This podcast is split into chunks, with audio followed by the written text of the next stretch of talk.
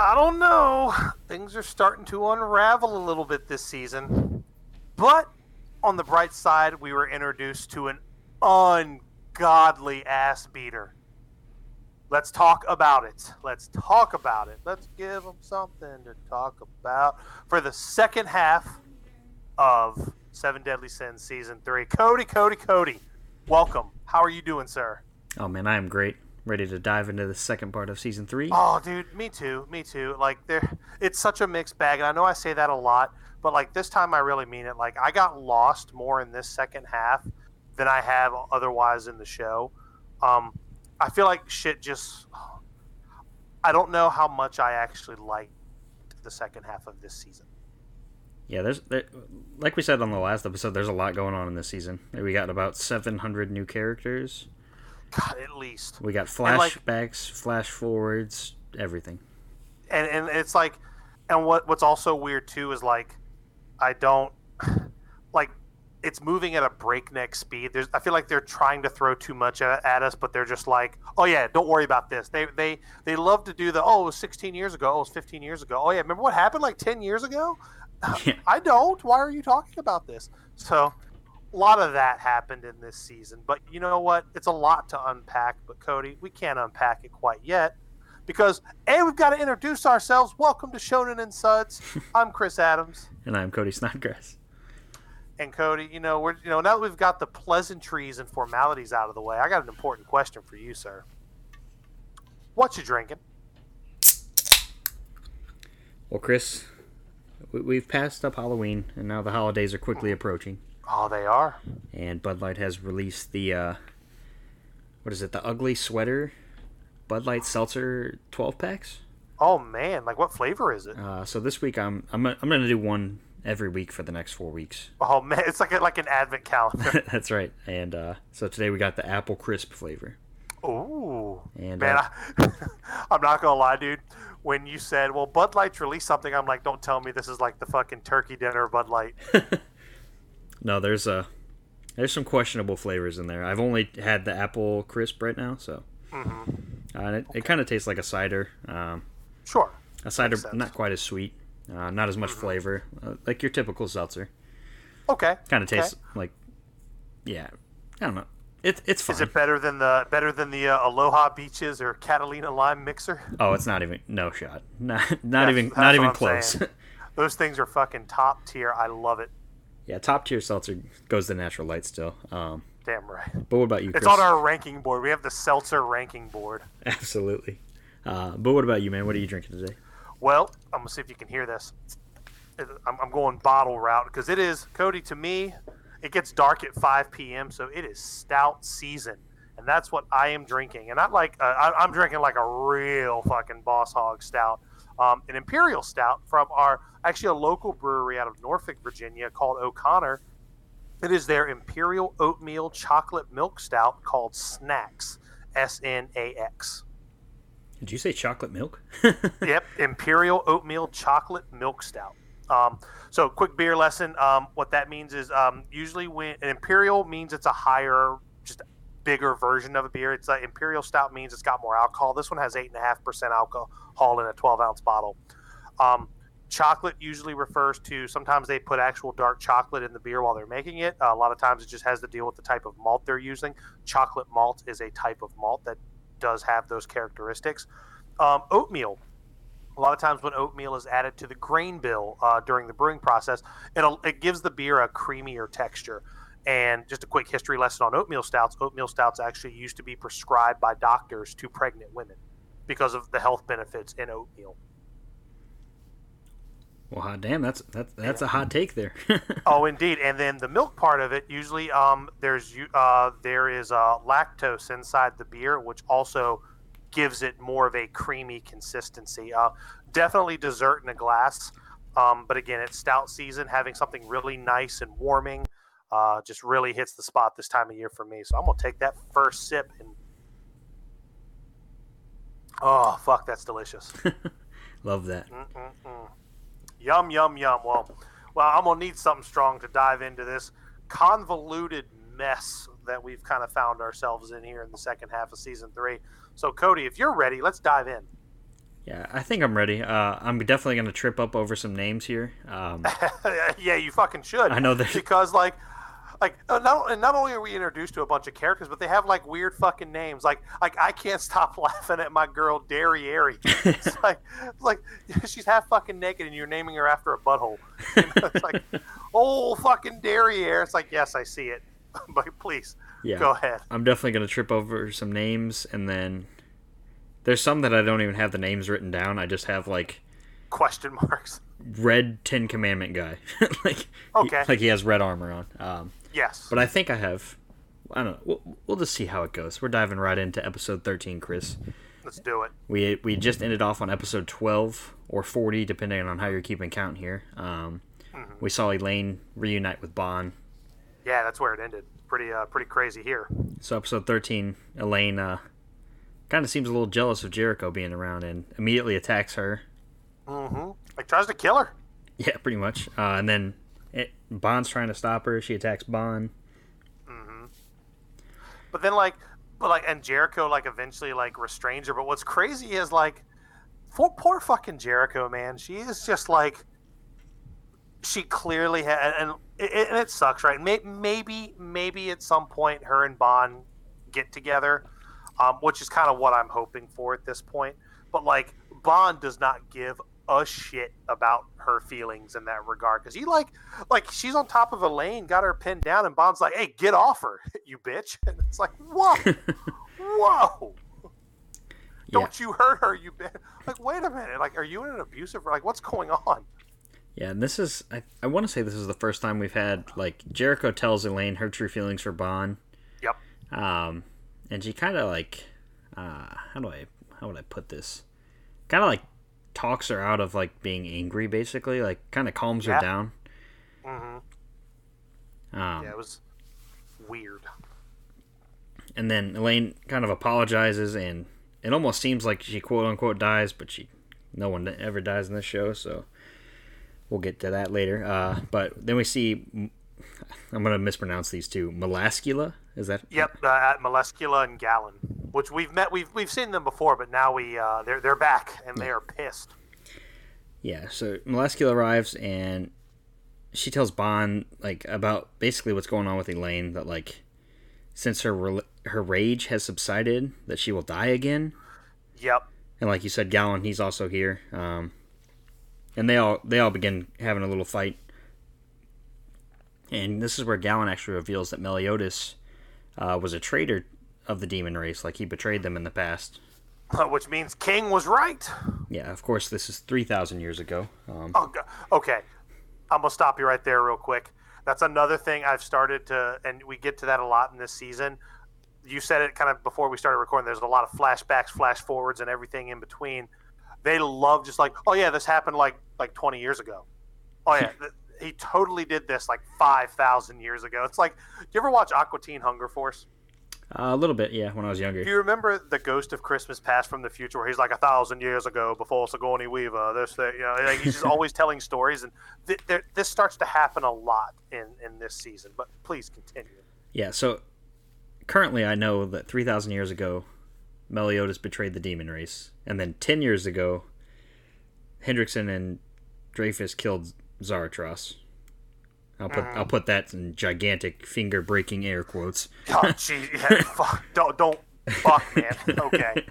Uh, but we'll get to that later. Uh, yeah, we will. Ban uses his Hunter Fist technique, uh, which we get to see for the first time, I believe, and it like absorbs mm-hmm. the power of his opponents. Um, yep. I won't be able to go into everybody's techniques because there's way too many in this in this season. Uh, yes.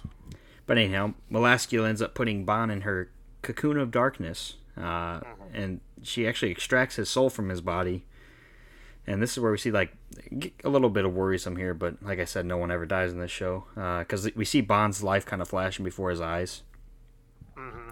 And then Galand actually eats Ban's soul. yeah, dude, I did not see that coming. Yeah, which upsets Elaine, who is now back to life somehow, in Jericho. Yeah, okay, Ooh, yeah, I, I, wanted to say something about that too. They're like behind a boulder, and I'm like, I, like I had to like stop and re, uh, like rewind it because I was like, I thought she was just dead, and she's like up on all fours and like hiding behind this rock, and I'm like, Okay, okay, but I, I was like, maybe that's just like an animation error. You know, shit like that happens, right? They put, you know, but it's not the case at all. That's okay, Chris, because Ban's still alive too. Uh, even with without a soul, it doesn't it doesn't matter. This shit pissed me off because uh, I, I hated this fucking bullshit switcheroo that just happened here. Yeah, and then he uh, he destroys one of each of their hearts, I believe, is what it is. Um, Mm-hmm. Then he grabs the girls and runs off. Um, Mm-hmm. And it turns out that that we see like uh, would it be like a silhouette of Zhivago? Yeah, And it turns out that he gave his soul in place of Ban's soul. It's like the it's like the broken glass plays and like Stone Cold comes out. He just just runs in, and all of a sudden it's like, oh yeah, they, uh, we switched, and we had a heartfelt moment. And he took my soul while your soul ran off. It's like, get the fuck out of here, Yeah, it's Cody. I'm, I'm gonna go ahead and say that was stupid. yeah, we get a lot of a lot of dumb moments like this. Um, kind of get off the rails here. Um, and then we flash over. We see our old boy imposter Dreyfus, who's Fraudrin of the Ten Commandments, and Yep. he's approached by Deldry, um, and she uses uh, her ability Love Drive to actually Oh, enchant was him, so cool. and it causes him to like hit himself. Um, and then we see some more members of the the Pilates of the Azure Sky. Yeah, I know there they are. I They're think back. it's actually the Pleiades, but Pilates. yeah. they- I, I believe I believe they did say Pleiades. Yeah, we're, I'm gonna call them the Pilates from from now on. Mm-hmm. Um, but we got Deldry, Arden, Waillo, um, Mm-hmm. And I think there's there's a few more. Uh, but anyhow, they arrive, they help out, and they appear to knock out Dreyfus. Um, now we're diving right into episode 14.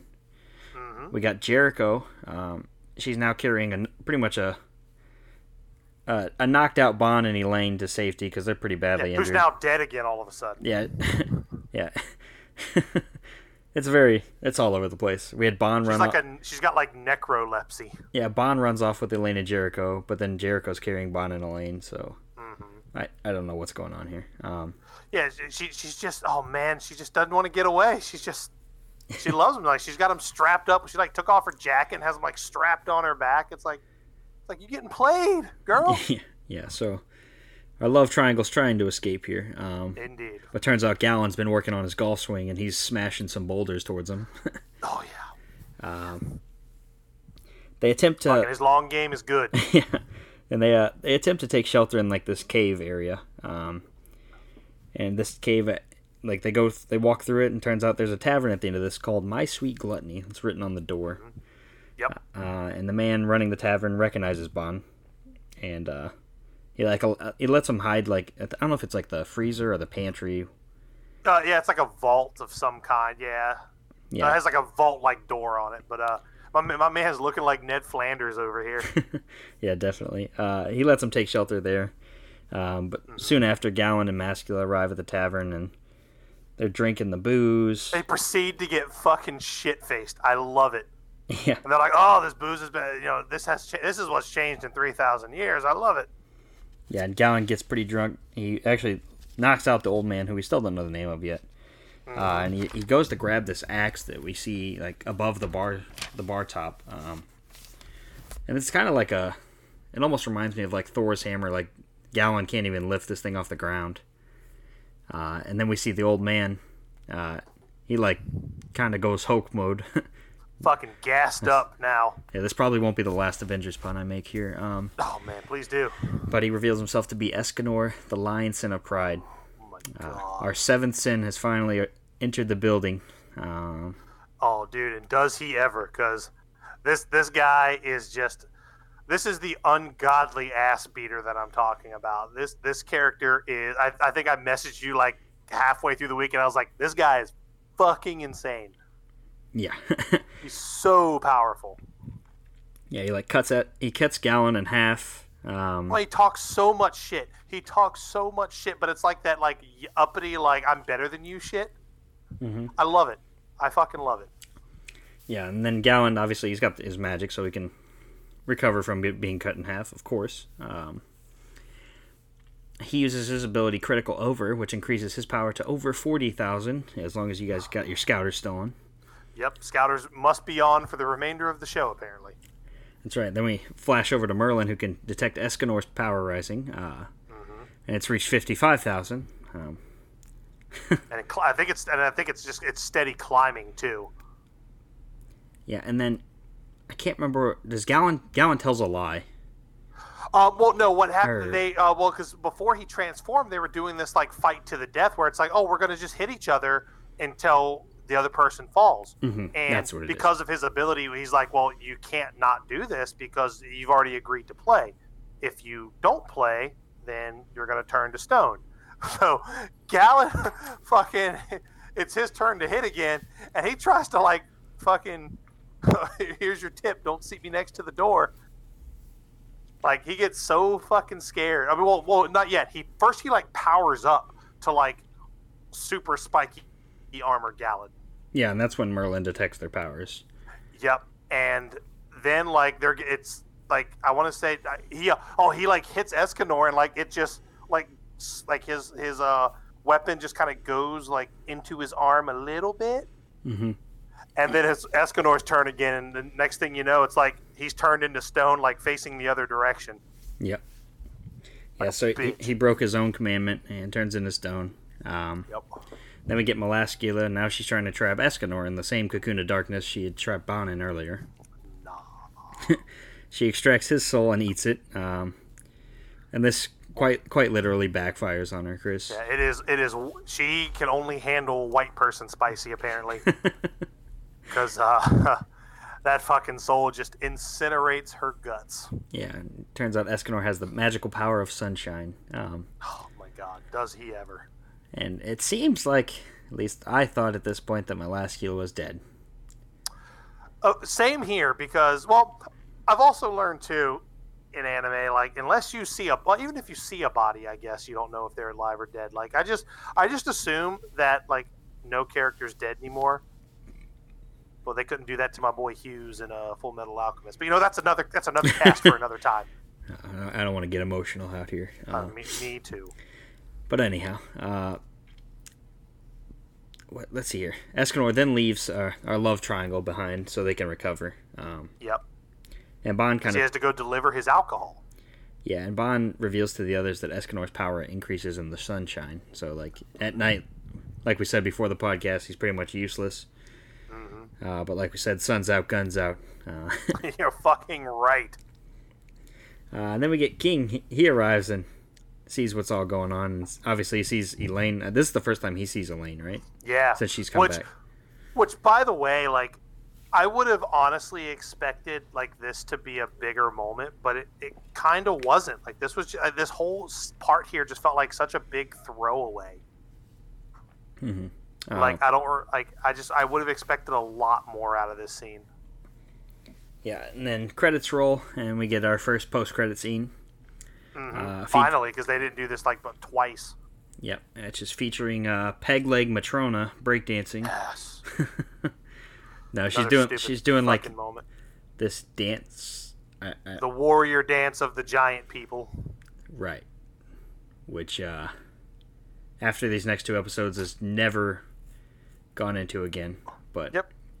we're going right into episode uh, 15 here. Yep, Matrona wants uh, Diane to become a dancer. Job changed, class change. yep. Fucking Bart's with all the jobs. Um, but before we get into our uh, our dance lesson of the day, we get we see uh, Fraudrin, aka Imposter Dreyfus. Diane's dance grooves. Yeah, so Fraudrin is being held prisoner by the Pilates of the Azure Sky. So we got Pilates, we got dancing. Um, Oh man, just a fucking cardio cardio section here. Yeah, uh, we're introduced to Denzel finally, um, and we've we've heard about him in a few of the past episodes, and he's the leader of the Pilates. Um, I like he's got a cool look to him. I uh, I, I I like this character a lot. yeah, he's he's definitely pretty cool. Um, and I'm just gonna refer to Imposter Dreyfus as Fraudrin from the for the remainder. No, that's fine. because it's That's fine. it's I- I- very they've made that clear that that's who he is. So I guess it's probably proper to just call him Fraudrin at this point. yeah. So Fraudrin breaks free um, from his chains that he's in, and him and Denzel have like a standoff. Mm-hmm. But that gets quickly interrupted, Chris, because we got to go back to dance practice. Um, Of course, of course. Dance, Yeah, we- sucker, you got nothing on me. we meet uh, Matrona's. I, I don't know if it's a boyfriend or just a, a friend. Oh, it's it's it's, a, it's I, I, I they don't uh, come out and say it's her husband, but I mean it it, it kind of is. He's the she's their the, her, his kid's new stepmom. Yeah. um, and so this is Zalpa. Uh, Yep. And he has two kids. I don't have their names written down because they're not. Uh, Soul and uh, Delia, I believe. okay. Yeah, I didn't write the names down because they really don't matter. Um, but anyhow, Yep. And stepmom is a sturdy woman. I'm gonna tell you what. yeah, with her new peg leg, uh, which we see Zalpa had uh, had uh, found her while she was like injured and kind of nursed her Yep. back to health. Back to the last flashback episode. Pretty much had to amputate her leg where she got hit by that uh, that dragon venom. hmm Um, so while she's trying to teach Diane uh, a new cardio routine, we see these strange bird things flying overhead. hmm uh, this is all over the place. Um, Oh, ain't it though? Fucking and these these birds are actually like delivering flyers um, about a fighting festival in Vaizel. Uh, it's granting the winner any wish that they'd like. Um, but turns out the the Matrona stepkids have been attacked by another another group of demon bird things. Um, yeah. So Matrona comes over, takes out these birds, and uh, but the kids they're pretty they're pretty banged up. Um, so Matrona and Diane decide to leave for Vaizel um, to get their wish granted. I guess they want to try and just save the kids, like help them recover. Mhm. Uh, and then before the episode ends, we see Matrona. She get she does like a almost like a, a prayer to the founder of the giant race. Mm-hmm. Um, Who was like the one who, uh, and that's the same guy who was like, "Oh, it, this is the person who developed this dance, and it was beautiful, and the earth would shake under his feet." Or blah, blah, blah, blah, blah, blah. Yeah, and this is man's name is Drole, and uh, turns out he's actually one of the Ten Commandments, Chris. Mhm. So we got that going on. We got an, another giant has entered has entered. Yes. now we got tri- we flash back to uh oh go ahead I'm sorry. No, no, no. I didn't say no. I was, I was just, I was just ready. For, all I picture is like the Smash Brothers, a new challenger, Yeah, like so, the sirens going off. yeah. So we got Denzel and Fraudrin. They're still fighting. Um, then Death Pierce arrives. Uh, we saw him in an earlier episode as well. Um, Yep. he shows up to help Denzel. And then outside of this, because they're like locked in their own little room thing, uh, Dogedo also arrives. And uh, Chris, it gets a little confusing here, because I think Dogedo tells the other members of the Pleiades that he's got this. Like, Yeah, like very like sinister. Like, oh, just go on and give me the thing. You know, it's, Yeah. it's fine. It's fine. yeah, it seems like Dogedo is definitely something's up with him. Like he seems like sinister. Um, Yeah. turns out it's actually Grayroad of Pacifism, another one. Of Ha! Got you good, you fucker. Yeah, another one of the Ten Commandments. Um, and the other Pleiades of the Azure Sky, as they're like, I don't know where they're they're planning on going, uh, but they come across the real Dogedo, realize they're fooled, and then they head back. We see Fraudrin is leaving with Grayroad. Uh, Denzel has surrendered, and or Denzel and Death Pierce have surrendered because they know. I, I think they know they're no match for him. Oh, absolutely.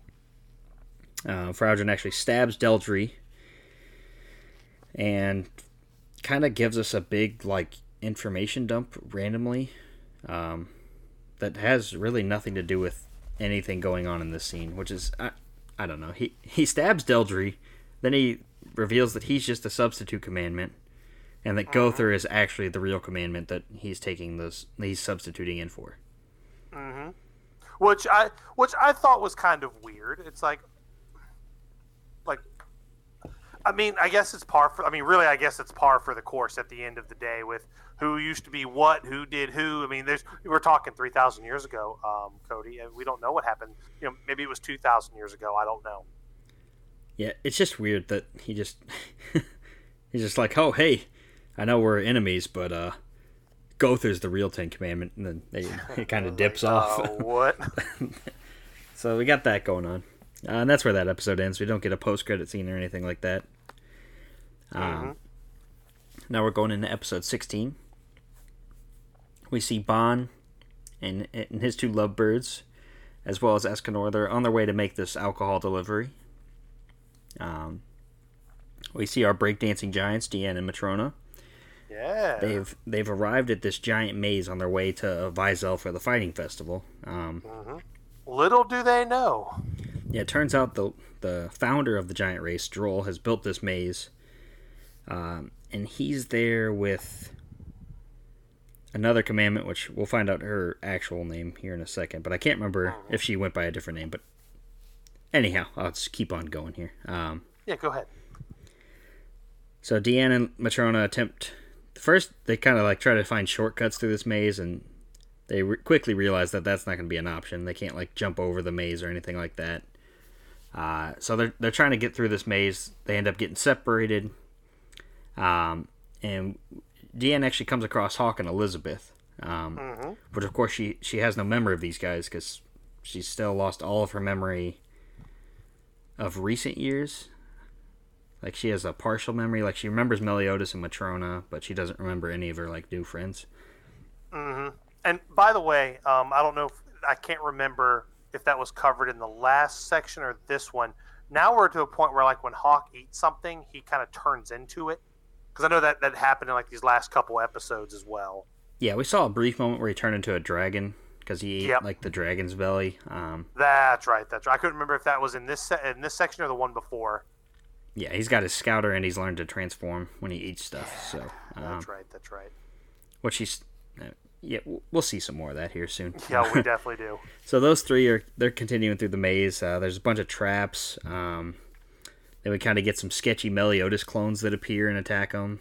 hmm Um, and Howzer and Gilthunder actually show up, and they take out these fake Meliodas clone things, which are actually similar to what we saw in the first season. Yep. The in the forest of white noise or whatever the fuck it was called. the forest of white noise is just Yeah. uh, but then uh, they're attacked and saved by or they're attacked by another monster. Uh, and they're saved by a strange boy who like freezes the monster. Um, we don't know this person's name yet, um, but just a strange like mage kind of looking Yep. guy. Now, I they say I don't know if I can remember if in this episode, but when they like, I- I think it's when they when they all get broken up into groups that they actually show his name. Yeah, I mean we could just say his name. His name is Gil Frost. Yeah, yeah, it was. I knew it was Gil something, Gil Frost. Yeah. Yeah. Um, but anyway, Which when I saw that, it made made me go, wait a minute. Yeah, Gil Thunder, Gil Frost. What do we got? Yeah, What's going on? here? maybe some some crazy relation here. But Uh, we'll th- we'll see what happens later. Yeah, then we flash over to, to the boys, Meliodas and Arthur. Um, Mm-hmm. Turns out everybody's in the maze. Um, and they're all trying to get to this fighting festival in Vaizel. Uh, And and the crazy thing is, and I'm, I don't I don't want to cut you off real quick, but this is another one of those like breakneck moments where it's like, oh yeah, we were here, and then all of a sudden we were all separated. Like it's like a child telling a story real quick, and it just it's just I don't know. It, I would have liked some more build up to this point. yeah, like everybody's just at the maze all of a sudden. And we've only saw Diane and Matrona make their way actually to the maze. Um, hmm But anyhow, we're, we're rolling right along here. Turns out Meliodas and Elizabeth can sense each other um, Through the wall. through the wall. yeah. Uh, then Ban and Escanor, Jericho, and Elaine, they all arrive and they reunite with the captain. Uh, Ban kind of brings Meliodas up to speed on everything that happened with him. hmm Uh, they team up and make a shortcut to get to Elizabeth and the others on the other side of the wall. Um, so now we got the gang's all here. They're all back together. We That's get right.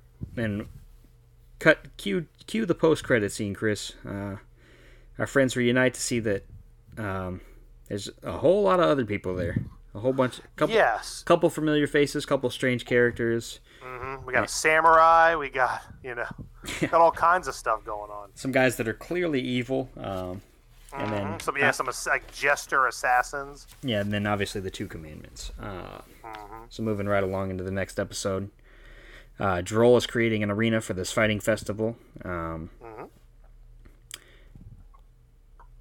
And the other commandment that's with him, the I believe it's is it a woman? No, it's a guy. Oh, it, it's the it's well, not to jump ahead, but it's the former fairy king. Yeah, the fairy uh, king. Glox, Glossina, Gloxina. Gloxinia, I believe is the name. Yeah, So Drole creates the arena while she kills everybody that's not made it to the finish line, basically.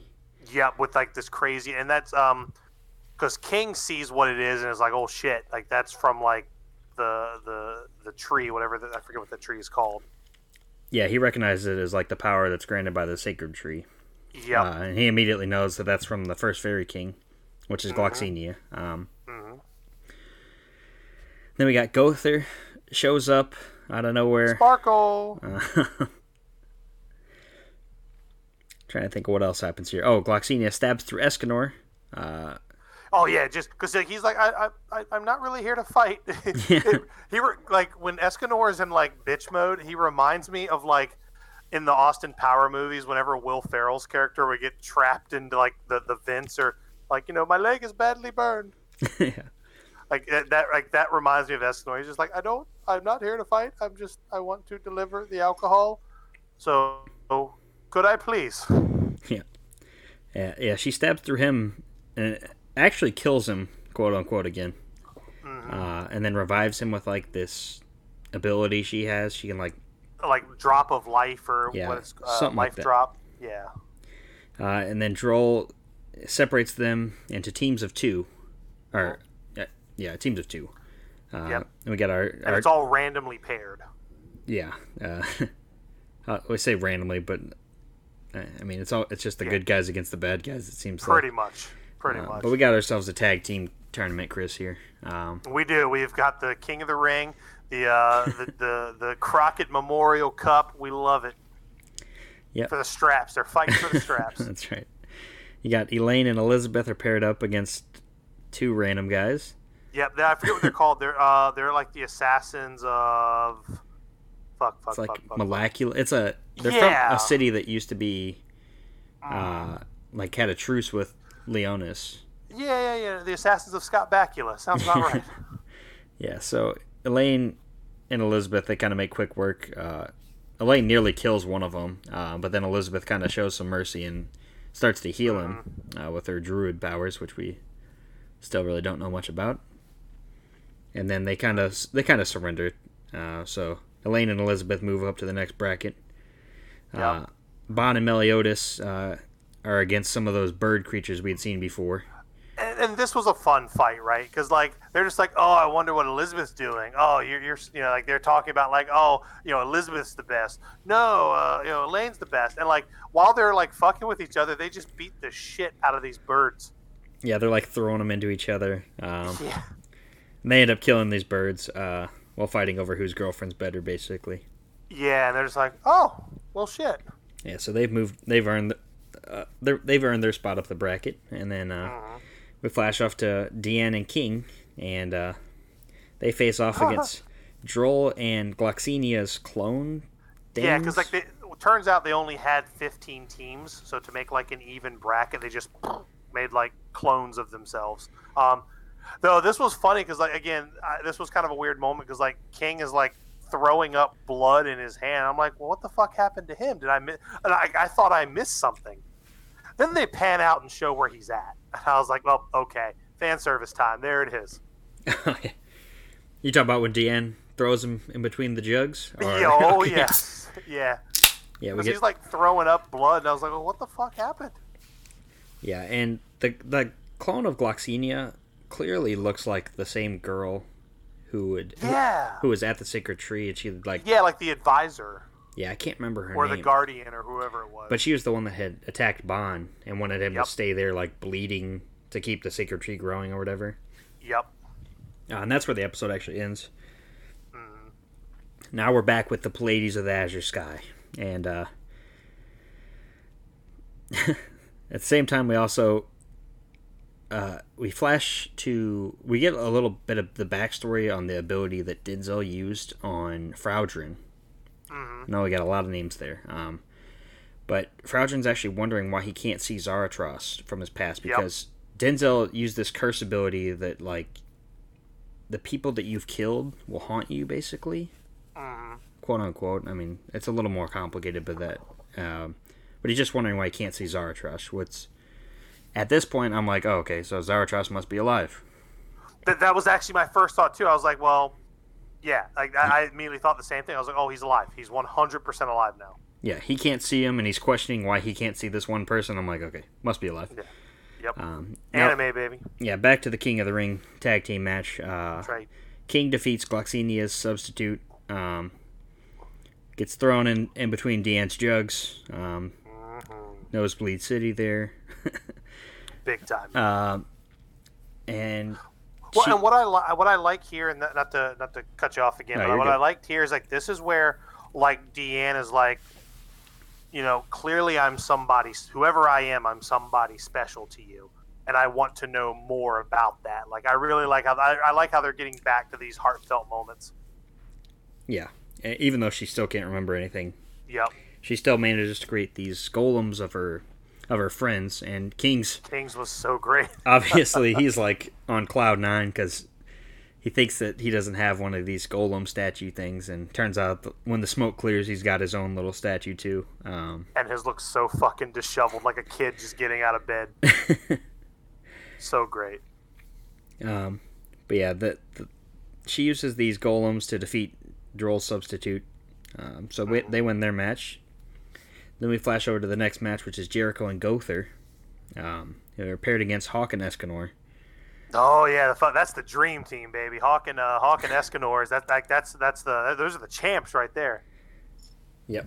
And then uh, But it's more of like demolition with axe with smash and crush versus axes, or like the road warriors with animal and draws as opposed to Hawk and animal. so do the math on that one, wrestling fans. That's right. Um, and Gowther's clearly like something's off about Gowther. Um, Very. kind of like a more like dark, sinister, hmm almost aura uh, around him. But anyhow, Guila and Jericho. Or I'm sorry, not Guila and Jericho. Now we flash. We, fl- we, Gowther. we flash back over to real quick. We flash to the back to the Pleiades. Mm-hmm. Uh, we get Guila and Jericho's brother Gustav. Um, Yep. they, they've arrived to assist with Denzel and the rest. Mhm. And this is where we find out a little bit more about Death Pierce. He has this small, invisible fairy spy. Yep. Um, Which is uh, like whatever, yeah, Tinkerbell basically. Um, pretty much. and she has told him that Camelot, Camelot, I'm thinking Final Fantasy, Chris. I said Camelot. Cam, Camelot has fallen to the commandments, as well as Yep. se- several other towns. Um, and it flashes over to Commandment in red armor. I cannot remember his name. The one like dark-haired Meliodas, essentially. I have it written later on. okay. Hold on, I can find this. I can't find it. He has a name, but the one that looks like Meliodas in red armor Yep. with black, hair. Black-haired Meliodas. His name starts with a Z. hmm I actually have at this point in my notes the commandment in red armor. So, nice. um, but anyhow, uh, yeah, it looks like they've taken over uh, Camelot, and um, Denzel orders Guila to tell the King of Leonis their plan and to capture the Ten Commandments, and he also reveals to Guila that hey, we got to capture Gowther as well because turns out he's under accusations of being a commandment. Yep. uh, which obviously Guila had just dumped Gowther in the past, so we got a lot of stuff going on here. Uh, and then we flash back to the fight with Gowther. Um, Gowther attacks Hawk, and uh, Jericho Hawk. yeah, Hawk and Jericho actually, uh, and uses a spell to cause Escanor to see like the scenes from his past. Um, Yep. Just like he did to uh, just like he did to Dreyfus in season one. yeah, But boy, was that a fuck up. Yeah, because this kind of just inspires Escanor. He, we get scenes. We don't find out a whole lot about this Rosa character. But you just know that like Escanor loves him some Merlin. Yep. Uh, and he, he kind of snaps out of it, uh, calls a sacred treasure up, and releases it like the others Oh, have. dude, like fucking like Thor getting his hammer from across the globe, and he's just like, like I was like, this part was kind of cool too, right? Because like Gowther's like putting like putting the fucking screws to his mind, and he's just like, oh, you done fucked up now, boy. You thought you were gonna hurt me, but you actually inspired me. Mjolnir just calls it from across the fucking earth. So great. yeah, so they start fighting. Uh, when the smoke clears, Escanor collapses from Gowther's attack. Mm-hmm. And it turns out that Escanor's like big attack that he was charging up was actually a, an attack on the commandments. He wasn't even planning to hit Gowther.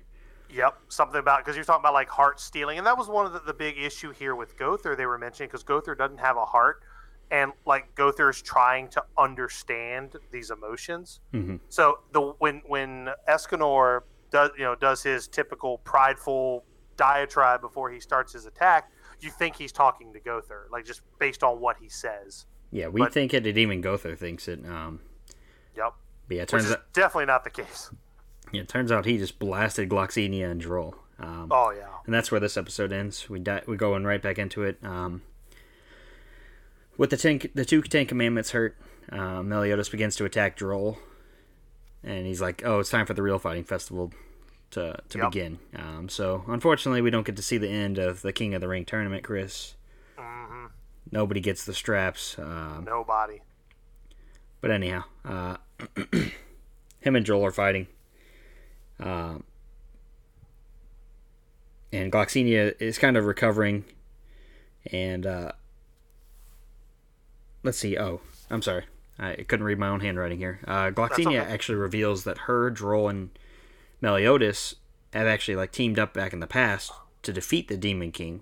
You know, three thousand years ago or something. Yeah, like three years ago. Um, so put the, but put a thumbtack in that one for now. Yes. We'll add that to the board with the rest of the string and the, the other pins. Yeah. Uh, and then we have the strange mage guy, uh, who is Gilfrost. Uh, teleports everybody else out of the danger. Um, so literally everybody except for Meliodas has now been teleported back to the kingdom of, Mel- of Leonis. Um, so they continue fighting, and then the other Ten Commandments show up. So it's basically, yeah, Meliodas is very, uh, very handicapped in this match. Yep, and he does and like he doesn't really want to like fight them at first. But he like but he has to. Yeah, and it seems like I'm not sure. Again, I can't remember his name, but the commandment that's in red, he kind of he, he's calling Meliodas like his older brother. Mm-hmm. So I don't know if that's if they're actual brothers because he calls the other guy brother. Yeah. Um, so I don't know if he's just saying brother as in like a brother in arms, or as if like hmm Like Which I mean which also makes sense. um. But Meliodas is getting battered. Uh, he's getting hit with all their finishing moves. Chris. Oh dude, it, it's we got a fucking Nexus situation on our hands here. But fucking like it, this is this is where like my girl fucking Derriere Derriere just like with, with her fucking oh that's her power. It's, like I, I don't like when they explain the other people's power. Oh yeah, that's her power combo something or other, and it's just like whatever. Yeah, I was trying to write them all down, and then I just scratched it all out because there's. Yeah, it's called like it's- combo fury or whatever. yeah, if you're listening to this, you should be watching the show anyhow. And uh, Exactly. And you know what I'm talking. About. There's way too many powers and special moves, and hmm you got the rock bottom, you got sweet chin music, you got it all. That's right. You got it all. Um, so he's getting hit with all these moves, and he kind of tries to do something that he sim- that he did like in season one to defeat Hendrickson, where he re- released that revenge counter. Yep. And when he goes to do that, he's blocked by the gray-haired commandment, um, who's Estarossa. Um, and he, Dude, he- fucking the hard block. He just like puts his fucking hand in his chest, like you ain't getting in with them shoes. yeah, and he's like, "It hurts me because I love you so much," or he says some some very odd dialogue here. Um, And meanwhile, the guys who got teleported away, they're actually watching all of this shit unfold, yeah, they're like through Gilfrost, like crystal. Yeah, and Gilfrost won't teleport him back. He's like, "No, it's too dangerous for you guys." Um, Mhm. So now we're diving right into episode 20. Uh, Estarossa is basically just stomping on Meliodas, torturing him. Um, he reveals that Meliodas was once the leader of the Ten Commandments, which is some Yep. big some big stuff going on here, um, and that he was actually next in line to become the new Demon King. Mhm. Um, but he betrayed them, killed two of the past commandments, and started. Which is that? Which is who Drole and Gloxinia took the yeah, place. they of- they were yeah, that's right, that's right. yeah, they're the, like the new replacements. Um, and that Meliodas actually started the war three thousand years ago. Yep. So a lot, a big history lesson there. Yeah, a lot, a lot of big reveals there. Um, Melascula reappears. Um, so she's not dead after God eating. damn it, she's like charred the fuck out too. Yeah, after getting destroyed by Escanor's soul, she's still alive. Um, and now she's trying to take Meliodas' soul. Um, before she can do that, we probably get one of the funnest scenes in the whole anime. Uh, oh yeah. Where Ban shows back up, snaps Melascula's neck, and then Oh like rips out all of her hearts and stomps on all of them. So fucking great, dude. Um, yeah, it's probably like one of my, the coolest scenes that. Uh, Well, dude, dude, even what comes up next, right? Um, because like, and I love how you know they explain like Ban was saying goodbye to Elaine because he knew, like, because he saw, because they saw that she was alive in through the crystal, so he goes there, and makes short work of her, but he tries to fucking get um, what's his what's his name? I'm sorry, Estarossa. Estarossa. Like he is fucking strapped on him so fucking hard. It, this this part was so fucking cool. Yeah, and Estarossa, uh, he reveals that these upper level demons, because like we got, like we said in the previous episode, there's like a scale to it. Yep. Um, that these upper level demons have seven hearts and they must be destroyed. Um, and like you said, Ban's got him in like a chokehold and he's trying to stop him. Um, but Escarosa, he's just straight steady, just stabbing Meliodas, like like almost like Ban's not even fucking there. yeah, and so he's stabbing through all seven of Meliodas' hearts. And by the way, he says that you know no matter how powerful they are, if you stab through all seven of their hearts, they're dead. so we'll you know we'll, we'll we'll put a pin in that too. That's right, Chris. God damn it. then we flash over. Elizabeth asks random mage guy to teleport her to where Meliodas is. Mm-hmm. She approaches his basically lifeless body. Oh, oh I, I, I forgot to write down here.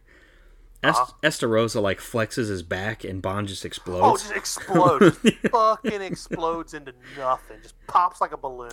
And it was like, oh fuck. Yeah, so he, he clearly seems to be like the, if not the, I think he's the strongest commandment that Like, we've he, seen. he definitely hangs some serious dong. Yeah, because he made quick work of Ban. Obviously killed Uh-huh. Quote unquote, of course. Oh yeah. Um, so Elizabeth, like I said, she's approaching Meliodas' lifeless body. Um, and then we kind of get this mid-episode break, and it seems like it's like a, a little bit of a flash forward. Um, some time has passed.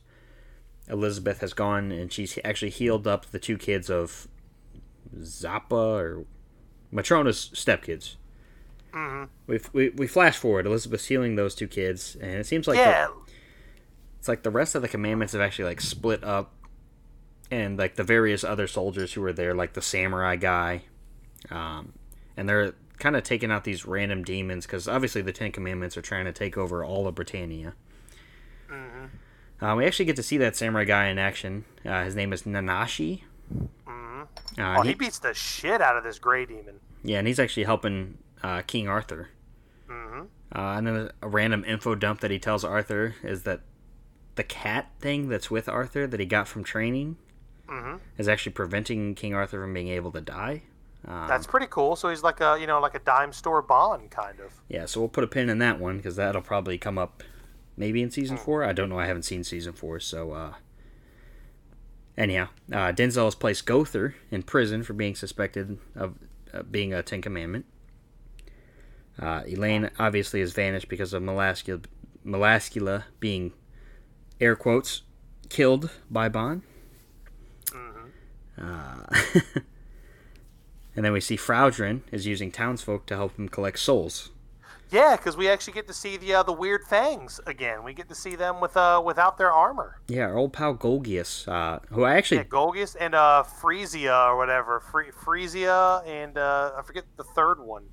yeah I can't remember all of them. Um, but Golgius, we get to see uh, he's like attacked in the forest of white dreams, and The Forest of White Noise. yeah, yeah, because we're back there for some reason. Um, Yes. And then he wakes up and he's in the boar's hat. Uh, and that's where this episode ends. So this episode, the first half, obviously a whole lot of action. Second half, it's just like, Yeah, and it's so weird, right? Because like, uh, like this happened really quickly. Like I understand Meliodas getting defeated, but now like the townsfolk are already like, oh, if we don't turn everybody in, these guys are going to kill us. Um, like how like how much time has passed? Yeah, that- I mean, they've made quick work of telling people what to do. yeah, it's it's kind of unknown, uh, at least as far as I know, how much time has passed. And it, like you usually say, like we're moving at a breakneck speed here. Yeah, it, it's it's pretty fast. It's and like, that- all right, Elizabeth heals the kids. Here's Nanashi. He's a samurai. Arthur can't die because he's got this magical cat. like I actually had to rewind it like back to like where Meliodas was getting stabbed by um uh Esco- Estarossa. Estarossa, yeah. I, I keep wanting to say Escanor, but I know that's not right. But like, and I'm like, okay, so I didn't miss anything. This we just switched to a new thing. yeah, we're. I mean, we're. there's a lot going on, and then we get Golgius comes back. I had to look up who Golgius even was. I'm like, who? And then they said the weird fangs, and I'm like, oh, I remember that. But uh, Yep. yeah, so he wakes up in the boar's hat.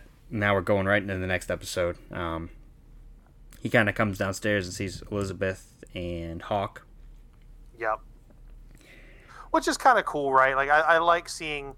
I kind of like moments where like villains kind of have like a semi like redemption moment. This was funny, right? Because like Elizabeth cook, her cooking sucks too. Mm-hmm. Um, but they reveal Hawk and Elizabeth reveal that they only saved him to help him. Like they don't really have an actual Yep. reason. It's kind of just like Yep. And he's even like, "Don't fucking say that you're here to help me." And they're like, "Oh, we're here to help you." And he's like, "God damn it." yeah. So he thanks them, and then he he heads off on his ways, and we don't see him again. Yep. Uh, okay. Sounds great. Very.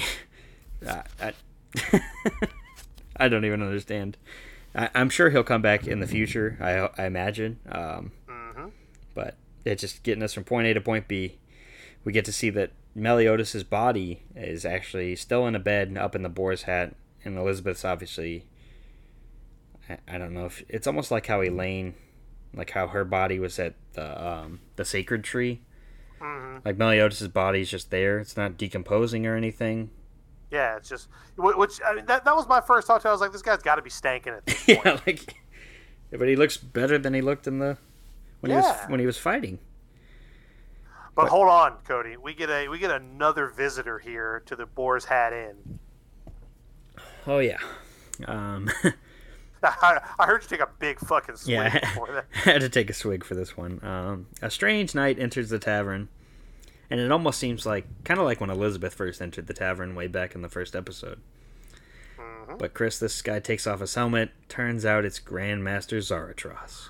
God, why? Fucking why? Like him being dead was like the driving force to like the entire show. But go ahead. Yeah. So the guy that was supposed to be dead ten years ago, if you're keeping up on this convoluted timeline, turns out he's still alive. Um, and he reveals he was poisoned by a pie. I don't know why, but he was poisoned great. poisoned by a pie. Uh, I don't think that's how he got strung up by Hendrickson, but well, you know, whatever. He reveals that he's been somehow resurrected. They kind of wonder, like maybe, it, like in my head, I was like maybe it was because of Melascula's power because she was reviving dead people earlier. hmm Um, but nevertheless, he's he's back. Um, Elizabeth reveals to him that. All right, she she shows him Meliodas' body. Um, Yeah, and, and and by the way, like fuck that, fuck that whole thing, like that whole fucking thing, dude. I was so mad. I was so mad. It's like why why did any of this even fucking matter? Because of this shit. Whatever. Whatever. Go ahead. Yeah. Continue. Yeah, uh, turns out Zaratras has this special cream thing that he wipes on Meliodas, and then him, Elizabeth, and Hawk hold hands, and they're teleported into Meliodas' memories. Um, My yeah, hand's shaking right now. so that's going on. Uh, then we get the post-credit scene, or no, no, I'm sorry, not the post-credit scene. We see a scene from Meliodas' past of him carrying baby Elizabeth. yeah. See, they brought they brought me right back with this, by the way. Yeah. um, and then, it, it- like Meliodas is super like protective of this of this little girl. Um, and then we kind of flash to another scene. We're going through like, like, um, like Meliodas is just some memories from his past. We see the king of Leonis wants to adopt Elizabeth. Uh, and Meliodas actually agrees as long as the king will hire Meliodas. Um, so we kind of see how Meliodas came to be hired by the kingdom. Which is kind of creepy in a little bit, in a little way. Oh, Um, oh, it's we're gonna get we're entering Creepsville here in a second. Oh, dude. because Meliodas is appointed to Elizabeth when she was a child. Um, so and he's just fucking face planting right in her, right in her fucking private regions, right in her no-no square. yeah, it's uh, yeah, uh, As an adult, mind you, but still, like that's just that's just weird. yeah, it's like you're guarding this baby that's her whole life, and then you're like you're a total pervert too. I, Yeah, that, that's just weird to me. Like that's that's like total like sister feels, right? yeah, It's this so isn't weird. this isn't like a funny like funny topic. Like like all all the moments with him and Elizabeth have been like kind of funny and like obviously annoying with the fan service, but like now it's like okay, this is fucking gross. Like Yeah. like this is not a, uh, like it makes me Well, and they keep happening, and they keep happening after this. God yeah, damn it! Why? ma- it makes me like really enjoy the show like less and less. Um, yeah, it, it's pretty cringeworthy. But anyhow, uh, the king has this omen that Merlin and Meliodas need to gather these sins and stop the commandments. I guess the king saw this in his head. Mm-hmm. Um, which he he has these like, what what are they called? It's not an omen, but like where he can see like the future, basically. Oh, like a premonition. Yeah, like a premonition. Um, And then it's kind of revealed that Meliodas has this curse that won't allow him to die. Um, and then we kind of flash back to present time. Elizabeth believes that Meliodas will come back. Um, and then we flash to Meliodas, and it turns out he's in purgatory. Yep. And, he, and he's talking with this like mysterious voice um, that apparently I can't remember if it said it created the Ten Commandments. I think it did, um, which is interesting. Uh, then we flash back to Leonis, which is actually being attacked by the Ten Commandments, like in present time, of course. Um, Yep. and we get to see our boy Escano- Escanor face off against Estarossa. Yeah, because like what happens is like Estarossa, like his power stops pretty much. Like everybody else can't attack. Yeah, it's like anybody that has hatred in their hearts or something like that. hmm And And Escanor, then, fuck yeah, like you just said, boy, Escanor, fucking solid gold, fucking big dick daddy, just comes out like, yo, I've only got pi- I pity the fool. fucking hell, dude. yeah, this whole season, it. it's like a whole way too much information being dumped, and then we're just like trying to get to the next Escanor fight, pretty much. Like, Pretty, dude. That that is literally what I'm living for now. Like Yeah. I want to just see Escanor come out and give somebody the Hulk Hogan point. You brother. yeah, the whole storyline is pretty much just a joke at this point. I'm just waiting for the next Escanor fight, which obviously now we've arrived at that. Um, oh man, we have, and this is where uh, we go right into episode 22, right? Yeah. Oh man. Yeah, so we got Estanor and Est. Man, it's gonna be tough to get these names. Escanor and Estarossa. Rosa and Nor are fighting, uh, and turns out Estarossa has the same ability as Meliodas, like the full counter. Yeah, with the full counter. Yeah, I saw that, and I thought that was really so. Maybe because like even going back to when Est- Estarossa like stabbed Melly, he called like he said, "You're my brother." Maybe they fucking are. Maybe they actually are brothers, like Yeah. real ass brothers. Yeah, it's kind of confusing, and we won't actually get any answers. I don't think for the rest of this. Um, but anyhow, they're landing back like they're landing huge blows on each other. You think one might have the upper hand, and then boom, Escanor comes back, hits him with a cruel sun attack, which is which is like melting everybody behind him. They're like, "Yo, dude, Yeah. fuck." Yeah, he like nearly killing like Howzer and Gilthunder. Uh, and, and, like he hits him into the lake, and the lake like evaporates. Oh my god, dude. And like even Estarossa's like, "Holy shit!" Like who the fuck? He, I think he even says, "Who is this guy?" Yeah, and uh, Estarossa like he appears to have like have like the upper hand again. Um, but then Escanor's like, no, I, I call the shots here, and hits him with another huge like cruel sun attack. And Zeldris, that's his name, the red Zeldris. That's the red armored Meliodas wannabe guy. Um, he tries to like brace the impact of Estarossa. And he gets fucking flyballed Yeah, they- out with him. Yeah, they both just get fucking yeeted. Uh, and then, then we get uh, a scene where like Gil Thunder, Howzer, and then Gilfrost, who was the strange mage who was teleporting everybody earlier. They're trying to like get the civilians to like to safety. But And not then- when fucking Derriere and uh, I forget the who's the other guy with the with like the mustache and Oh, the, uh. Yeah, old fucking ma, old fucking man feet. Yeah, these Like, like old. they're like they're like trying to get these citizens to safety and like these citizens just start shanking uh, Marmus, who's another character, and Gust- Yeah. uh, Gustav Jericho's brother. They just have like Dude, knives. they get fucking ozzed so fast. Yeah, and then like you said, uh, Monspeet and Derriere uh, show up, and they reveal that the citizens are actually being controlled by Zeldris's commandment. Mm-hmm. Um, Well, but then hold on, like we're we're not done yet. Fucking, you know, things are looking grim. Old fucking Captain Denzel comes out of nowhere. yeah, and he pulls out this ability out of nowhere. Um, He harnesses the power of titties. yeah, he summons A goddess. He Ner- sounds like Ner- someone from the goddess. race. Nerobasta, Lady Nerobasta, who is a And she's mem- like a like a lieutenant or something, like a like a mid a mid level goddess.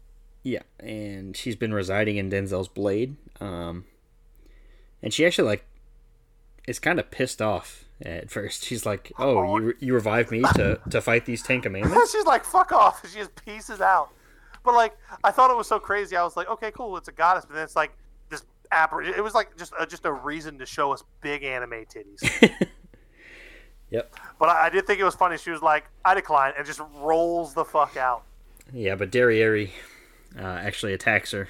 Um, hmm and so Oh, th- those man. those two begin to fight. Um, and And Derriere just beats the shit out of her. yeah, you think it's gonna be like, okay, this should, this could be a good fight, and then Derriere just nope. cuts no. Nerobasta slash Denzel in half. Um, Oh, dude, so just like with like the like the power of her backhand, just fucking cleaved him. It was so great. Yeah, and then I'm gonna put that in quotes that that killed him. Um, God damn it. because yeah. it seems like it did kill him, but I feel Uh-huh. like he summoned this like Nerobasta. We get this new character, all this stuff, and if he just dies like that, I, Well, I- and also too, it, well, it even said he sacrificed his life to to have the goddess like take over his body. yeah. Um, so he he's quote unquote dead. Um, Uh-huh.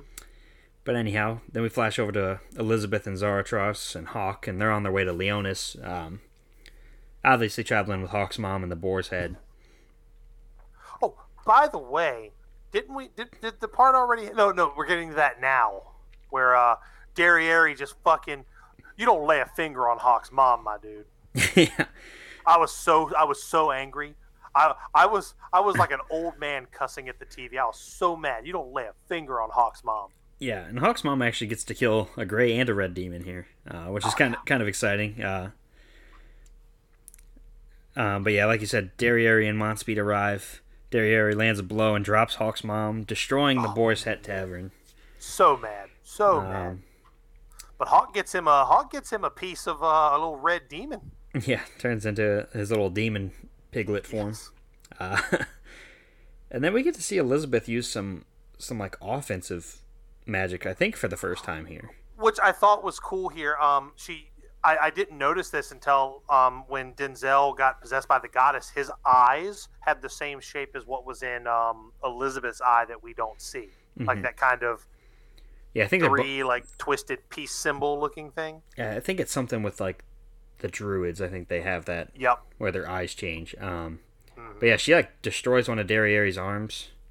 Hmm Um, and then before Derriere can land, God, I hate that name. Um, Derriere, yeah, before she, she goes to strike Elizabeth and uh, gets cold cocked by a, a familiar a familiar person, Chris. Hey, look who it is! It's the By hero. God, he's alive. It's the hero of the story, Meliodas. But but I, but I thought if you stabbed all seven of a person's hearts, they just uh, you know whatever. Fuck it. right, yeah. Uh, right. Fine, whatever. anyhow, that's where that episode ends. Mm-hmm. Now, um, we go into episode 23. Uh, Elizabeth tells Meliodas that she's seen like some scenes from his past. Mm-hmm. Um, like knowing that he's basically like been her guardian since she was a child, which instantly goes right into a fan service moment. Uh, which is still super fucking creepy, even more so now. It's just like, ugh, whatever. it's like, yeah, this is bad. Um, like it's just not good. Uh, Meliodas, but anyhow, Meliodas is surprised to see Zaratras is alive. vice versa. They're like, "How are we still alive?" Yada yada yada. Mm-hmm. Uh, and then Derriere attacks and gets hit with a nice full counter. Uh, meanwhile, our boy Fraudrin, aka Fake Dreyfus, Mm-hmm. and Gr- and Grayroad have captured many of the people in the castle. Like they got Jericho, they have Zeal. Um, and Hey, Grayroad's actually a really cool demon. Like Yeah. I actually, it might Grayroad might actually be my favorite of the Ten Commandments. yeah, he's got them in like these egg things, and like if they hatch, they're gonna become like these sort of demon. Yeah, they're like incubating. It's like some old alien face hugger shit going on. Yeah, and uh and they're kind of threatening everybody else that's in the castle. And I mean, this we're talking Gil Thunder, Howzer, Griamore, Hendrickson, pretty much everybody, like all the Pleiades of the Azure Sky, like Yep, the But hard, like- the Hardy Boys, the Dudley Boys, everybody's there. that's right. the, the, all the teams are here. I love it. And uh, uh, this is where we actually get to see um, Gray uh, Grayroad's power. Yeah, Um, because our man, old fucking old old fucking Donga Donga Bobo, whatever his fucking name is. Dogedo. Yeah, he tries to. I like Donga Donga Bobo better. It sounds like a JoJo character too, but like comes out and like tries to um like kills one of the because what happens is like two of the people get like turned into like like just two randos from the castle get turned into fucking the demon hybrid things. Well, he kills one of them and immediately just gets sucked of like all like the life he had left. Like we see him start to like wither and turn into like an old frail man, like some like some Indiana Jones Last Crusade bullshit here going on, yeah, and he just drops dead. and I think Gustav does too, right? I think Gustav Uh, attacks the other one. No, Gustav actually dies from his stab wound.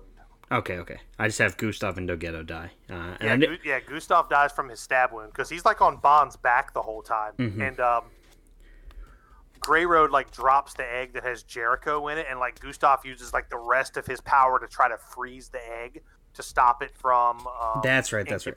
That's right. That's right. Okay. And then fucking the the broken glass hits and fucking Merlin. Yeah, Merlin comes back to help. Um, we also see the strange mage guy, Gilfrost. Oh, this Uh, bitch! Turns out Gilfrost is actually Vivian. Uh, My God, that's Vivian. yeah, Merlin's a little apprentice who's obsessed with Gilthunder. The she- fucking, she- the fucking blonde rattlesnake. yeah, she teleports her and herself and Gilthunder away. No, Um, because that's right. Because um, uh, Margaret's like, uh, you know, I, I'll be fine as long as I'm here with you. Vivian's like, nah, bitch. Bye. whole lot of shit going on here. Uh, Yep. Merlin comes back. Uh, And, and then we get right back into the fucking weird here with Merlin. By the way, yeah, she reveals her magic ability to be Infinity, which is protecting her from Grayroad's commandment ability. and her father's name is like blah blah blah blah blah blah, Yeah, blah or that's I- her name. Blah, yeah, blah, blah, blah, she's the blah, blah. daughter of Belialuin, which freaks out uh, Fraudrin and Grayroad, like terrifies them Yep. that she's the daughter of Belialuin. And then she says her true name is what, Chris? blah, blah, blah, blah, blah, blah, blah, blah. Right. It's something that's actually. It's, it's like a Cthulhu type thing, right? Like that you always read in like in all like the Lovecraftian things, like the name Cthulhu like can't actually be pronounced by human tongue. So in this case, we get blah blah blah blah blah blah blah. blah. yeah. Um, But fine, But that- whatever. that clearly- everybody is something else. that clearly scares the other two. Um, so they try to escape. Uh, Merlin actually captures Grayroad and like bottles him up in like a little test tube. For like her experiments, which I think is kind of funny. And I like, I actually like how Grayroad was like a bunch of little things like fused together. I thought that was pretty cool too. Yeah, and then uh, Hendrickson catch up catches up with Fraudrin, aka Imposter Dreyfus. Yep. They're surprised to see that Zaratras arrives to help, and even uh, half de- half demon Piglet Hawk. Yeah. Um, Was just kind of like yank, yank, yank, like the whole time, just like saying, like buzzing essentially. yeah, so they fight a little bit, and then Fraudrin, or I'm sorry, Zaratras ends up sacrificing himself to free Dreyfus from Fraudrin, like Dreyf- like the real Dreyfus from, Yeah. or I guess to pull Fraudrin out of Dreyfus. Yeah, that makes more sense. Which is it's which is kind of cool, right? But like at the same time, it's like I don't want Zaratras to be alive. Like, why can't Hendrickson do this? Right? right. Like No. this is this was literally like okay. Like by the way, like Hendrickson has become for like went from major villain to like fucking not even like a Vegeta level side character. He's like a Yamcha level side character at this point, and it's like. Like why could like why does Zaratras need to be alive? Like this literally could have been Hendrickson's moment, right? Like Hendrickson could have done something, maybe you know, maybe sacrificed himself to pull Yeah, why not? know? Why not have Hendrickson sacrifice himself and then have Right. Dreyfus come back and like realize what's going on and then fight uh? Yeah, and like have that moment where it's like, oh shit, Hendrickson. You know, ha- they can have their bonding moment, like their final bonding moment together, and then that'll give like that would give uh um fucking um I, I just forgot his name. I've been throwing so many names Dreyfus. around. Dreyfus, like that gives Dreyfus like the fuel to fucking like Right. you know Yeah, be yeah. the awesome dad, then like fight the D. You know what I mean? Like there, there's a lot there that could have happened. They just went with like the bullshit road. Yeah, definitely. Uh, definitely poorly written here. Um, Yeah. but anyhow, Dreyfus uh, recovers. We see Fraudrin's true form as like this giant purple demon Fucking thing. grimace. Um, and Dreyfus lands his big attack. It seems like Fraudrin's dead. Uh, he reunites with Griamore, his son, who's obviously in like his child form still. Um, Gets to hang out with Hendrickson and see Zaratras before he disappears. Yep. Um, and when the smoke clears, turns out Fraudrin is still alive and is now full size. So, you know, From from fun size Snickers to full size yeah, he's got king size. Yep. Um, then Meliodas, of course, arrives. So everybody, no one's dead. Everybody's alive. Because didn't Meliodas like back when he was fighting old fucking Derriere and old fucking Mop Feet, whatever his name is, um, he like he pretty much killed them both with Mop Feet's own attack because they were like trying to do this. Oh, you'll distract him and then you'll blast me with your fire. eh. And Meliodas is like, Nah, you're Yep. both dead. Um, so he attacks Fraudrin, and then we're going into episode 24. Um, Fraudrin's like trembling at, at Meliodas because Meliodas seems like very dark. Um, at first, he attacks him with like just a clone, and the clone has like 30,000 power, and Meliodas is at 60,000 power if you still got your scouters on. Um, but he's whipping his ass, and uh, then we, we flash back to 3,000 years. We get to see a little bit, a little tiny scene of like when Gowther was in the commandments talking with Fraudrin, and they talk about Meliodas be- when Meli like, excuse me, Meliodas's betrayal. Um, and we get to see a just the the bodies of the two commandments that he killed. Uh, Mhm. So it's an interesting little scene. Uh, then Meliodas reveals that Fraudrin actually never received a commandment and is actually just a substitute, kind of like Yep. how Fraudrin is for, or um, blah, that i- that is Fraudrin. I'm sorry. Yep. But like we're also seeing like these scenes where like it shows Gowther in like a different outfit, and I'm like, okay, so Gowther actually is a Is a former Ten Commandment, definitely. yeah. Um, and then we get this super weird scene where like little baby Griamore runs to Fraudrin, God damn it.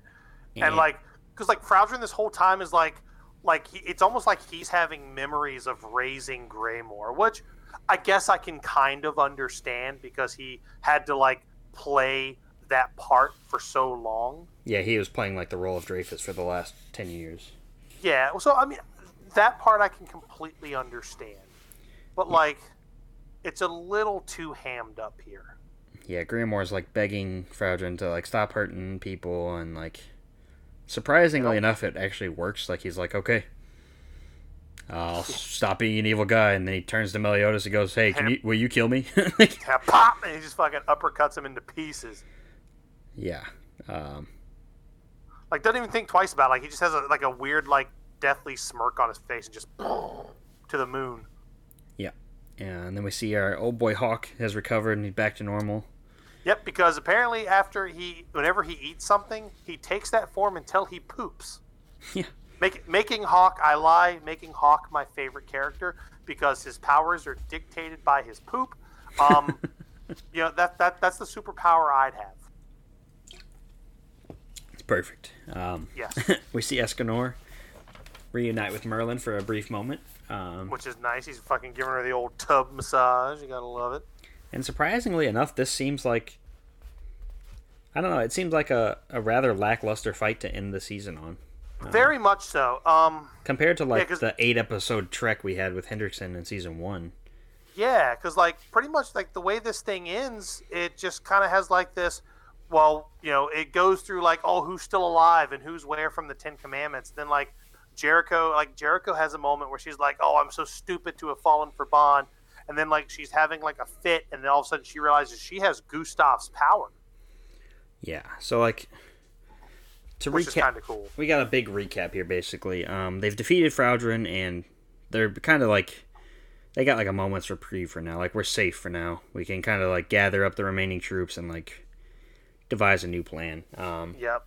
Hendrickson and Dreyfus get to kind of have their their reuniting moment, which is fine. Again, I'm 100% fine with that. yeah, it's just a, a less eventful fight at the end of the season. Very much so. But Ban Ban clearly can tell that something's off with Meliodas. Like he seems more evil.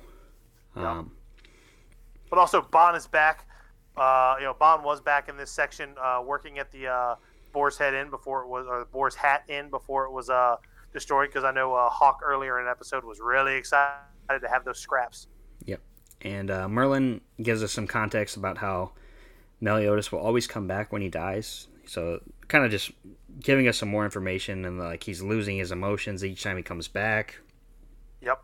We get a funeral for Marmas, who was the the knight that was kind of never really introduced, but he was a holy knight that died. Yeah. Uh, he was like the, the portly one, the circular one. Yeah, old boy Denzel is actually dead. Dogedo is actually dead, and Gustav Jericho's brother. Um, Yep. And I think they're they are actually dead. Yeah. Maybe. At least I having an actual really, funeral. really hope they're dead. Like, please be dead. um, and I think Zaratras is dead because he like disappeared. Um, Yep. but then we see Meliodas. He's having like a toast for avenging Liz, and he's like camped out at the remains of the boar's hat because This this was a cool moment actually. I really like this was a nice little like heartfelt moment here. Yeah, Elizabeth kind of rolls up and uh, they're having themselves a little chat, and Meliodas kind of gets emotional because he's scared of turning into like the evil like demon guy he was in the past. Um, Yeah, he has like a breakdown here, which is kind of kind of a, a nice like it's a nice vulnerable moment for him because Yeah. like we never see him like this. It's always either like I'm gonna kick your ass or I'm just gonna grab these titties. but now we see like a super like vulnerable side of him, which is really cool. Yeah, like he's still a total creepy pervert guy, but um, yeah. Uh, and then we flash to Howzer, who wakes up the next day, and uh, he, he's planning to go out and help rebuild the city of Liones and like the kingdom. It turns out Merlin and Escanor have already re- rebuilt the entire town, and everything's back to normal.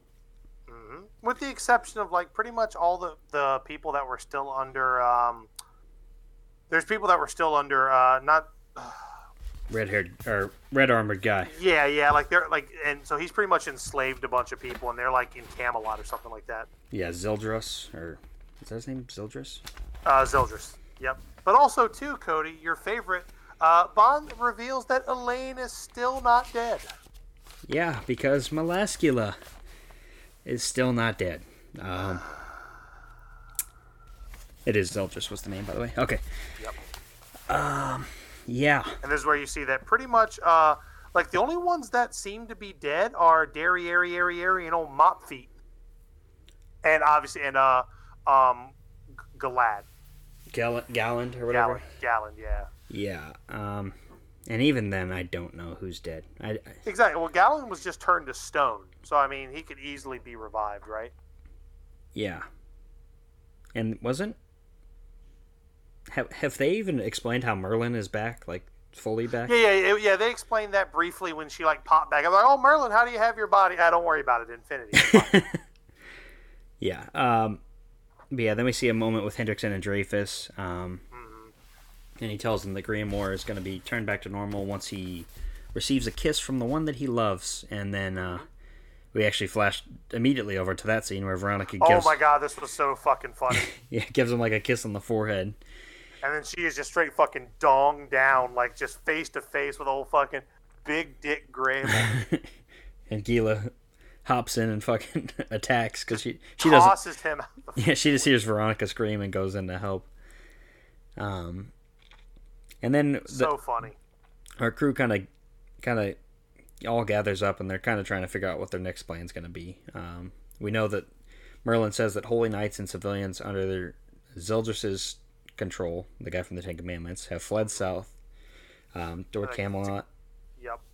Um, And then pretty much all the sins need to stick together. yeah, and Merlin reveals like the remaining sin or the remaining commandments that are left. So we have Zeldris, we have Estarossa, Malat. Melascula is somehow still alive. Gloxinia is alive. Drole is alive, Drole. and I think and that's that's, it. I think that's it.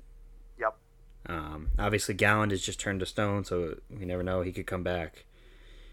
Mhm. And, And, then, then Derriere and old Mop Feet got killed, presumably killed by Meliodas. I think they're actually dead, but I don't know. Anything goes in this show.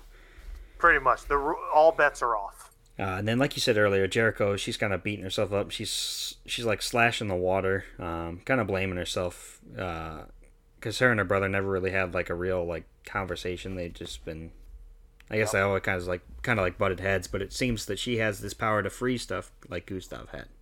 Yep, so it's almost like she's inherited his power. So, like, it's nice to see Jericho actually get like a really cool ability now because she never really had anything without the monster power. hmm Uh, and then they release Gowther from prison. Um, they're still like they're still suspicious of him because obviously he was a former Ten Commandment. Um, and then we get to see finally Diane and King and Matrone. They they have gone to the Fairy King's forest um, just for safety. Um, and yeah, that's where our characters are currently at. Meliodas has his little final line where he says like the next time they're gonna get all the sins together. Um, Yep, and that's where season three pretty much comes to an end. that's the end of season three. A very lackluster but clean ending, I would say. Um, overall, Cody, not my favorite. Um, like, I've become attached to these characters, so watching it wasn't a chore, but like I feel like they were just really trying to slap so much narrative together. It was too much.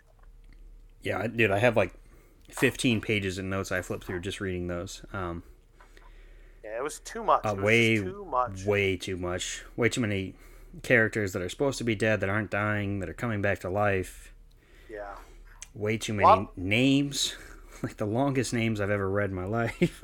Yeah, like it's like don't get me wrong, I love the lore that they've put together here, but like don't don't try to cram it all together. Like let me let me process the shit you've just thrown at me before you throw a hundred more characters and lore and times at me. You know what I mean?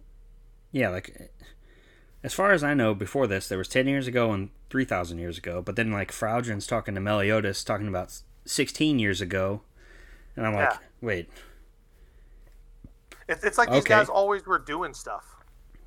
You know? yeah, a lot It's- of a lot of stuff going on. Um, I don't know. Um now and I- then so no, go I- ahead, please. I definitely enjoyed this first season much more than anything we've seen since then. Yeah, this the first season I think is ti- is pretty pretty like timeless. Like the first season on its own merits, I think is just a good enough show.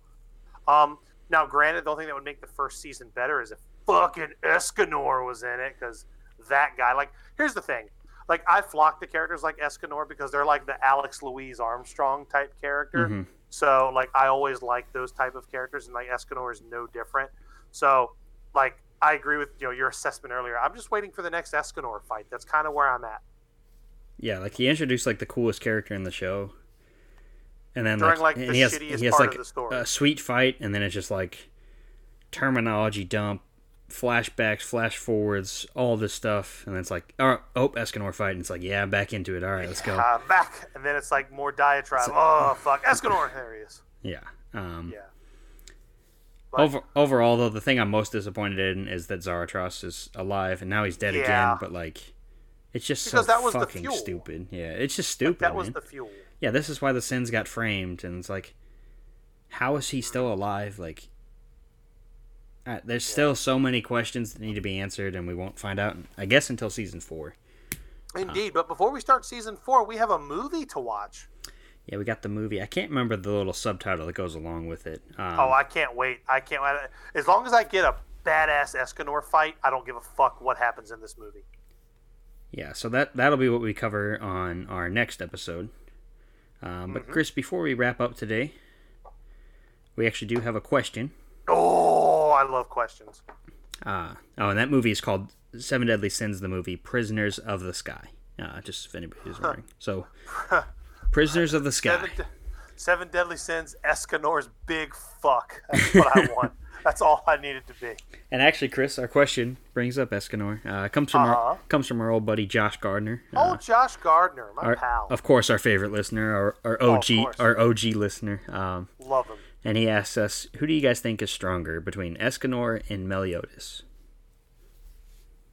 Um, I okay. I feel like Escanor is the character that's actually stronger, but Meliodas has that like, well, I can't die or I'm not going to give up. So I, it'll, it'll eventually be like a war of attrition if they were to fight. But I think Escanor, I think Escanor is, you know, you mentioned Hulk earlier. I feel like Escanor is a character that has like a power that you don't really know its limits. But I feel like the more powerful he becomes, he becomes the more unstable he becomes. So I don't know, but I, Es- Escanor Escanor gets my, my vote in this fight. Yeah, I, I agree. Um, I know we, we talked like how Meliodas, like he's always going to keep getting brought back, but Escanor can still win that fight. Oh, And then sure, Meli- Meliodas can take however many months he wants off being dead in purgatory, and then when he comes back, Escanor's just gonna go fucking slap them cheeks, baby. yeah he'll be recovered too. Um, so yeah, I definitely think Escanor, and uh, even Meliodas admits that he's stronger than uh, than himself, like that Escanor is more powerful. Um, so anybody that can acknowledge that, I think. Like he knows his place. He knows that Escanor has the, the higher power level. Um, Yeah, Escanor is just a fucking just just a just he's just riding around in a one seater ass beater, and he is just you step in his way, he's just gonna let you fucking have it. Now, Chris, if the sun's down, then Meliodas obviously takes the cake.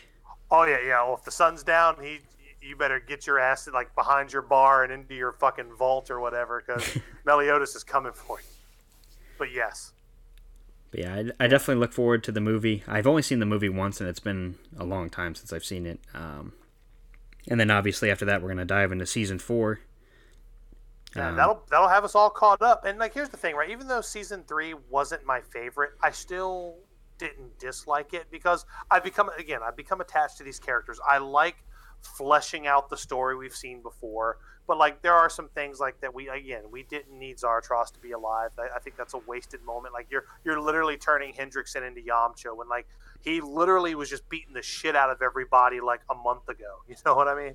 Yeah, it's yeah, I I, I totally agree with all of that. Um, but yeah, Yeah, let's weird. we'll just have to see what happens. Uh, I hate to compare Hendrickson to the Yamcha, but I love Yamcha, so I don't know. Oh, fair enough. fair enough. But we'll see how it goes. Um, you know, I'm, I'm excited to you know get caught up, and then uh, I guess the the poll will be out next week for what we watch next, huh? Uh, we got one more season of this. Oh yeah, yeah, that's right. So two more episodes. Yeah, so we're we'll break that down into two parts. Yeah, well, we might end up having. I don't know how just many more. call. To, to, okay, well, I, mean, be- I also wouldn't hate if we just. uh I think we're gonna throw a movie in there, uh, just so we so. just so we don't get too too burnt out on the seven deadly sins. I'm fine with that. You know, I love movies. Yeah, so um, what we'll do the next episode we release will definitely be the seven deadly sins movie, um, and then we'll probably throw in like a whatever movie you decide uh, that you'd like to watch that we can. Oh, I get to pick. Oh, yeah, you man, get I get pick. to pick. Uh, so with I- that being said, I chose last time, so That's fair. Um, I, I have a few I would love to watch, but also listeners, if you have suggestions, I'm very I'm very impressionable. I'm open to suggestion. So if you got something, throw it my way. yeah. When when we make this post go live, we'll have. I know Chris, you like to spice up the post, so just oh, I'll have you add that in like at the bottom, yeah. like hey, give us some movie suggestions, and we'll choose one Yeah. of those. And uh, just because we don't want you guys to get burnt out on Seven Deadly Sins, um. You can tell Se- by season our three was close. yeah, you can tell by our was close. reaction. Yeah, yeah, it's it's it's a rough one. Um, but, But you the know, characters are so great. Yeah. I like the characters. Esca- Escanor and Ban are the ones keep Escanor and I should say Escanor King and Ban are the ones that I'm I care about. Everybody else Yeah. I, I could care less. yeah, Escanor and his axe are what's keeping me invested. Yeah, definitely. Nah, nah Escanor is great. Uh, actually, I still really like the characters. I like Gilthunder. I like King Arthur. Like I like these characters. Um, they're just they're just put in real dumb situations, and not like funny dumb, but like dumb dumb situations. So we'll see what happens. Like, let's see if they can turn it around in season four. Definitely. Um, so yeah, guys, like I said, if you want to keep up with us, we're going to be watching Seven Deadly Sins, the movie, Prisoners of the Sky. It is also available on Netflix. Um, and then if So you guys, watch along with us. yeah, definitely, please do. And then if you guys want to follow us on Twitter to keep up with our polls, it's at at Shonen and. I always say Shonen and Suds, but it, our at is actually Shonen and. There is no Suds at the end. Uh, I guess Twitter cut me off when I made that, so Fucking Twitter. damn them. Uh, and then you guys can like us on Facebook, also at Shonen and Suds. And uh, follow us on Podbean. Uh, we got another new follower this month, so we appreciate you guys Awesome. Thank you. going there and giving us a follow. If you guys want to leave us an iTunes review, we will read that on the show, good or bad. Yeah. We don't care. Uh, it just helps us kind of get to the front page of like the anime podcast. So every That's what I want. yeah, every little bit helps. Um, but yeah, Chris, that's all I got for this episode. Yeah, that's all I got, man. I'm ready to. Um, I'm just ready to move on. I'm ready to, you know, see more. Uh, I want more Escanor. Give me more Escanor. Give me more Escanor. Give me more Escanor. Yeah, well, we'll definitely get some. Don't worry. Beautiful, beautiful. So we'll see you guys next time for Shonen and Suds. Once again, I'm Chris Adams, and I am Cody Snodgrass. and thank you, thank you so much for listening. Y'all have a good one.